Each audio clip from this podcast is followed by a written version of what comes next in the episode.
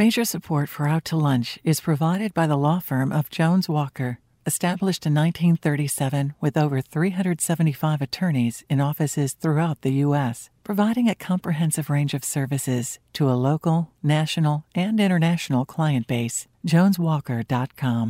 And by Shorten Associates, legal recruiters in Louisiana and Texas, and Orange Theory Fitness. From Commander's Palace Restaurant in the Garden District in New Orleans, we're out to lunch with Peter Ricchiuti.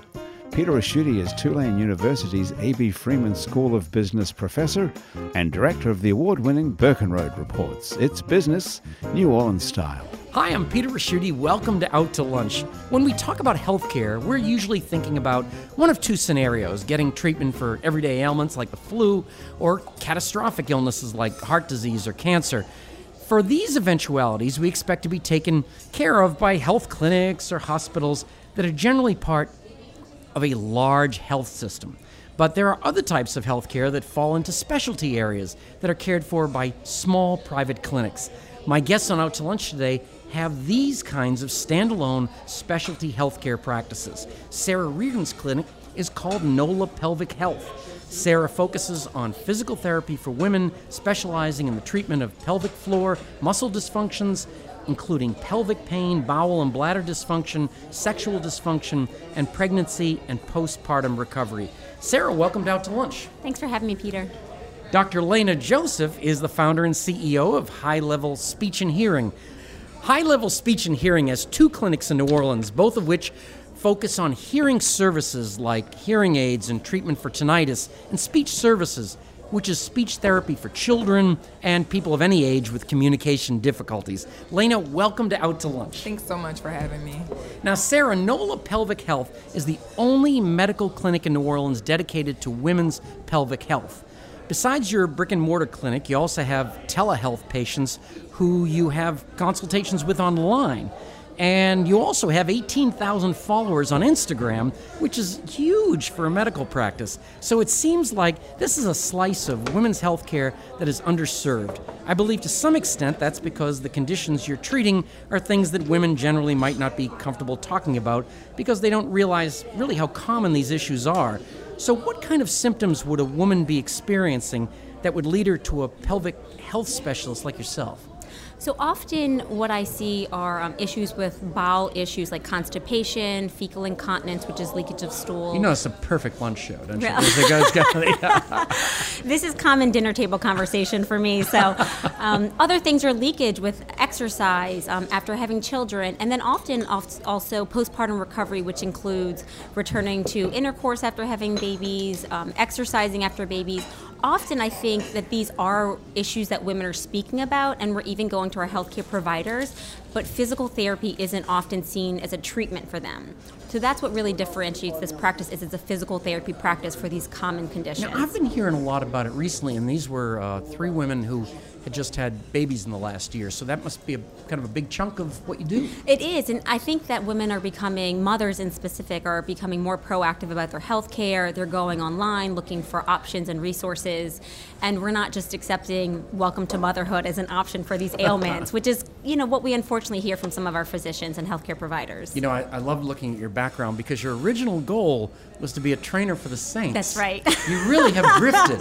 they uh, right. And when they go to the website, people realizing you're wearing a striped shirt, which you could be trained. Maybe you wanted to be a ref. Right. It was uh, that all that all could work out. No, I did. I didn't think that I would go into this field, but you know, as a woman, I think we're just naturally drawn to learning about our our bodies, and then becoming a mother was a huge transformation for me, and even put me more in connection with what are women really looking for. I think the Instagram following is really a testament to how hungry women are for this information. 18,000 followers. Right. That is pretty.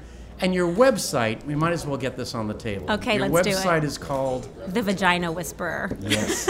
Which brings us to Lena. Thank you very much for the, Okay, where did you come Where did you come up with the name? Yeah, I can't even take credit for it. I, a friend's mother in the Northeast, we know they're a little dicier up there. She actually came up for it when we were there for a Fourth of July weekend. I would end up sitting around um, the hot tub with the elderly, you know, not elderly, but the older women, and they'd start asking me questions, and she just said, "You're like the vagina whisperer," and so that's how it really came to be. All right, as in most New Orleans conversations, was there alcohol involved? There may it was Fourth of July. I can't. Lena, I'm personally very interested in the stock market, and one of the keys to making money in the market is to find a company that makes a product that maybe is not so popular now, but that everybody is going to want sometime in the future. For example, uh, if you bought Apple stock before they released the iPhone, you've done very, very well. I bring this up because not totally unrelated to the iPhone, a huge number of people under 30 are spending a lot of time with earbuds pumping sound, often loud sound, directly into their ears, which makes me think about buying stock in a hearing aid company, and that's probably a pretty good bet. Uh, as an audiologist, a person who spends her life focused on speech and hearing, what is your take on this? Are earbuds no big deal and perfectly safe, or are we creating a generation of people who are all going to have hearing problems? So that's a great question. and it's definitely something that I've been asked more frequently now with our younger generation that they always have the Beats headphones in their ears. They're always walking around. Of course, they're invented headphones. by Dr. Dre, who is a physician. There, so there you a, go. There you go. Right. Um, exactly. So uh, with hearing loss. Um, it actually starts to arise later on in life. So it's one of those Is it, things but it's where, been compounding? Exactly, exactly. That's a way of putting it. So the science behind it is just that the sensorineural hair cells, that's what we call them, right? The big name. Um, they actually end up dying over time. So uh, that's why you'll see a lot of age-related hearing loss, such as what we call presbycusis. It'll rise when people start to turn age 55 or older. Um, and that's when they'll realize it. So I'm saying all of that to say that we really won't know until that generation actually ages. Now, Elena, where you are, um, do you, for instance, like, do you sell hearing aids where you are? Is this, uh, and um, and how do you determine? I mean, uh, uh, it's it's kind of a funny sale, right? Because you've got the initial hearing aid, and then they've got to every so often get a battery. Absolutely, and there's even more to that because there's such a huge stigma, much like wearing eyeglasses. But you know, our nice real t- retail industry kind of moved us away from having a stigma behind the eyeglasses with vision. And, Men don't make you know, passes at women in glasses, right? That was uh, so I don't I heard that right. somewhere. It, you know, it, it, glasses are much more accepted now than they had been in the past. However, hearing aids are still not as they're accepted. so small now, Lena. Yeah, they're so much smaller. That's right, and you know because a lot of people are vain, especially our older adults um, and children too. Because I have some children who are embarrassed, of course, uh, to wear a hearing device, but they have made them smaller. Um, and one of the other things is they do cost a lot of money, and unfortunately, a lot of insurance companies do not cover the full cost of hearing aid devices. Which is what I was going to ask Sarah too. What about ins- you have a cash business, right? I do have a cash based business. Um, so typically, pelvic floor physical therapy falls under general physical therapy. So if you are on an insurance plan, it can be covered. However, in a typical physical therapy practice, we think of multiple patients in a gym and we're seeing two or three of them at a time. So in this specific specialty, it's really not it's not you're not really able to see more than one person at a time. So it's a private treatment it's one-on-one and that really works best in a cash-based practice. I'm able to spend as much time as i, I want with them. An hour an hour and a half sometimes is one session. And and Lainey, you've got two spots and two doctors, right? So you're kind of interchanging. Does that model work? It, it works really well, actually. So we have two audiologists besides myself, so a total of three that are actually working in the practice, and then we have about seven speech language pathologists that work. Um, well, they float in between practices, so from the Uptown office to the Harahan office. Do you sit around at night thinking about a third? Yes, we're actually in the process of creating a third office right now. Um, it's actually something that's really uh, closely on my mind, especially now because got some things to do with it. But super excited about it um, and making it what we call an adult lounge because of the fact that speech therapy usually You floats come around. Come and drink, and then someone listen, put something it's, in your ear. It's gonna be something very similar to that. no, I was. That's bad because I was kidding. So they, uh, they. Hey, have very to. similar ha- to that. Lane, I do have to ask you when you're thinking of a third location, you don't have to give away where it is or such. What what's the thinking behind that? I know it's not going to be just whim. What's going to be? Sure, sure. So, um, in the Uptown office and the Harahan offices, we noticed that about 90% of our population eventually became children. It's not that adults weren't coming to receive the services, and what we see frequently is that adults do put their care for their kids first, so they'll put themselves last, and usually they'll be the last ones to come to the office or the later ones to come to the office and get treatment. But we just see so many more kids um, when compared to the adult demographic. So we wanted to do something that would allow us to be able to have two separate offices where you know not looking at location but more so of who we're catering to so the adults could feel more comfortable i remember when i first opened my office i tell everyone i started the office thinking that i would only see adults and so I put really nice furniture in there and put really nice pictures on the wall and had everything painted white and beautiful wood floors. Well, we ended up seeing our first several kids, and there goes all the wood panels on the floor. There goes all of the beautiful white walls, and crayon marks just became the norm.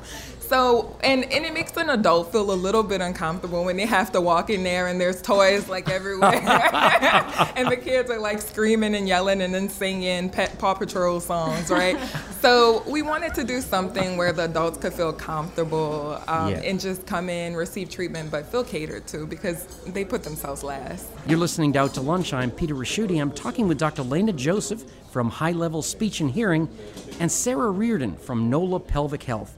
Now, Sarah, how do you get your, your clients? I, mean, I was thinking of uh, referrals, like at a, at a hospital, but because they have a division, they're probably not likely to refer to you, right? Is that right? Um, so it's a little mix. A lot of it so far, since starting in New Orleans, has been word of mouth. As you know, New Orleans is a very tight knit community. One of the things I love is they're really supportive of small businesses here, and so I think that it's just really word of mouth and moms talk. We work out together, we get wine together, and so there's just a lot of conversation She's around. She's doing this. it too. She's opening up a bar in the. You, uh, that's the so and and you know Google. I mean, a lot of people are just going online looking for pelvic floor therapy, and if you know it opens up, and I'm one of the options, and um, you know sometimes in hospital-based systems therapists are buried under there and this is you know i'm i'm the janitor the secretary and the therapist so i call you back and the the lines of communication are very open so it's been it's not been difficult really now when you talk about you do a lot of online consults and I do. Uh, and i've done that for like you know a problem like an elbow problem and i understand mm-hmm. how that works but how does it work in this particular subject? Right, and I get that question a lot is, you know, how do you do a pelvic floor therapy session online and and a lot of it's education. So i'm just listening to what their ailments are educating on proper things about um, postpartum recovery how to prepare for childbirth what's normal and what's not. Often women just don't even know who to talk to about these options or they feel embarrassed and this is it's a little bit easier almost behind a screen for people and as you know, with telehealth and online, it's so convenient. I mean, I meet with them after my kids go to bed and their kids go to bed. Or I just did a session with someone this morning and they were at their office and I was at my home. So it's just the convenience of it. As a mom, it's really difficult to make doctor's appointments. So it's been really successful and just grown organically. Wow. Do you think you'll expand? So I think with respect to the you need a new you though. Right. That's kind of the problem with this. Well, um, there's actually a lot of pelvic floor physical therapists throughout the United States, and there's other here in in New Orleans as well.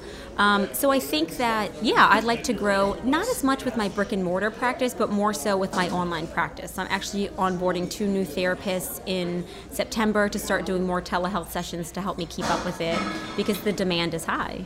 And, and Lena, one thing that interests me a lot of times with the guests is that they kind of came to this from a personal situation. Like, for instance, uh, Sarah mentioned when you had your son, you know, you're looking at that, and you had. Uh, was it hearing or, or some speech difficulties as a kid? Yes, I did. I actually had a lisp and I had a lower self esteem and reduced confidence just because of it. And um, what my story is that I knew I had a problem at the age of four years old because they say cousins are your first best friends. Well, they are also your first bullies too. and I just remember my cousins always teasing me because I could not pronounce the word strawberry. Interestingly enough, I actually dealt with the speech issue for about a good seven years. And finally, um, under the Jefferson Parish school system, because I am from here, um, I was able to get speech therapy.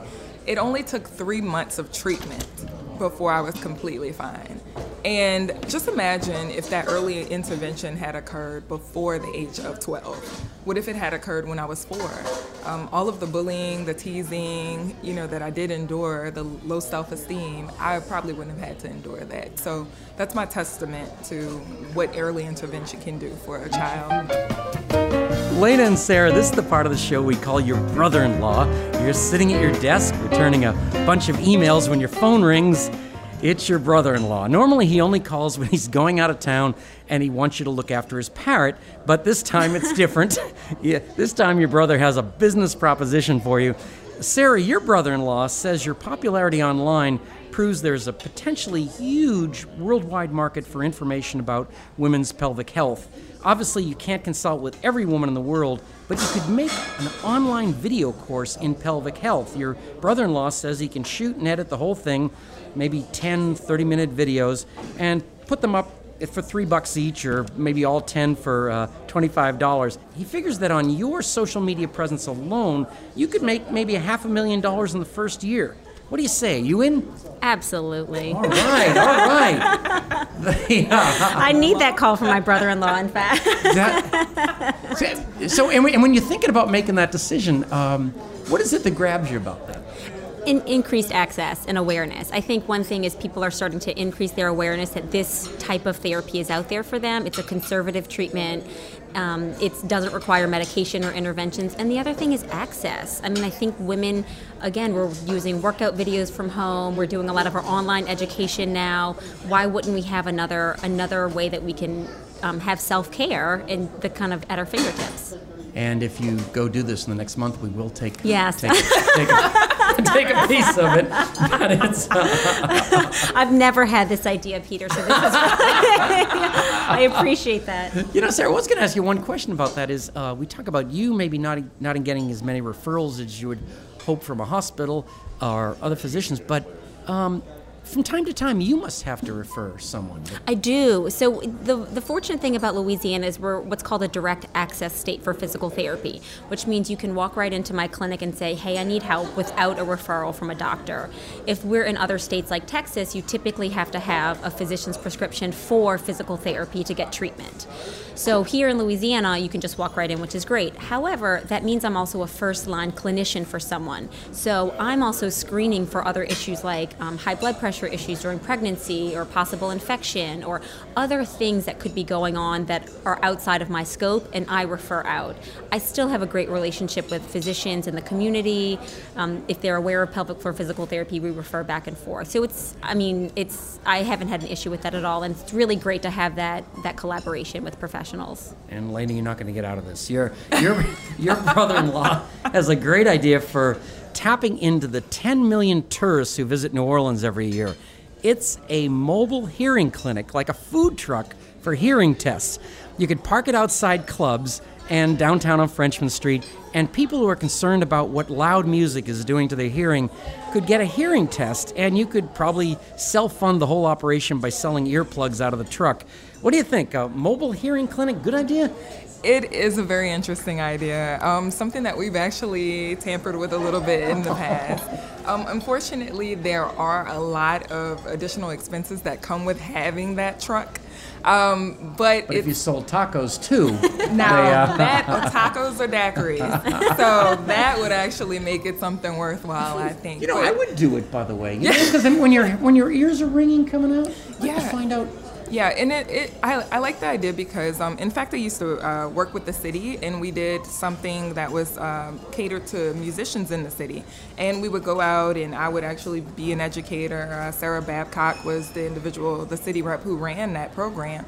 And we would go to places like Chickie Wah Wah, and we would actually talk to the musicians and provide them with information and not just information but also noise plugs and an opportunity to get musicians plugs. Because of course you know it's really difficult to play an instrument if you can't hear your pitch.